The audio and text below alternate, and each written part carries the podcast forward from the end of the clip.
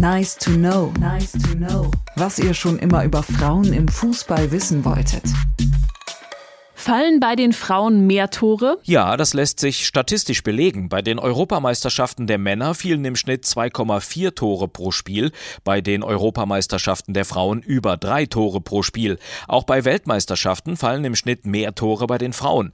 Erklärungsansätze gibt es einige, zum Beispiel, dass die Tore gleich groß sind, die Torhüterinnen im Schnitt aber deutlich kleiner sind als ihre männlichen Kollegen. Und früher war das Torwartspiel bei den Frauen auch noch nicht so athletisch, wie das zum Beispiel hier bei der der EM in England der Fall ist. Hinzu kommt, dass in der Vergangenheit die Leistungsunterschiede zwischen den Top-Nationen und dem Rest mitunter sehr groß waren.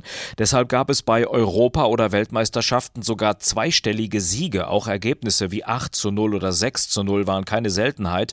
Diese Europameisterschaft zeigt jetzt, dass die Leistungsdichte immer größer wird, die Spiele immer enger werden, weil viele Nationen extrem aufgeholt haben.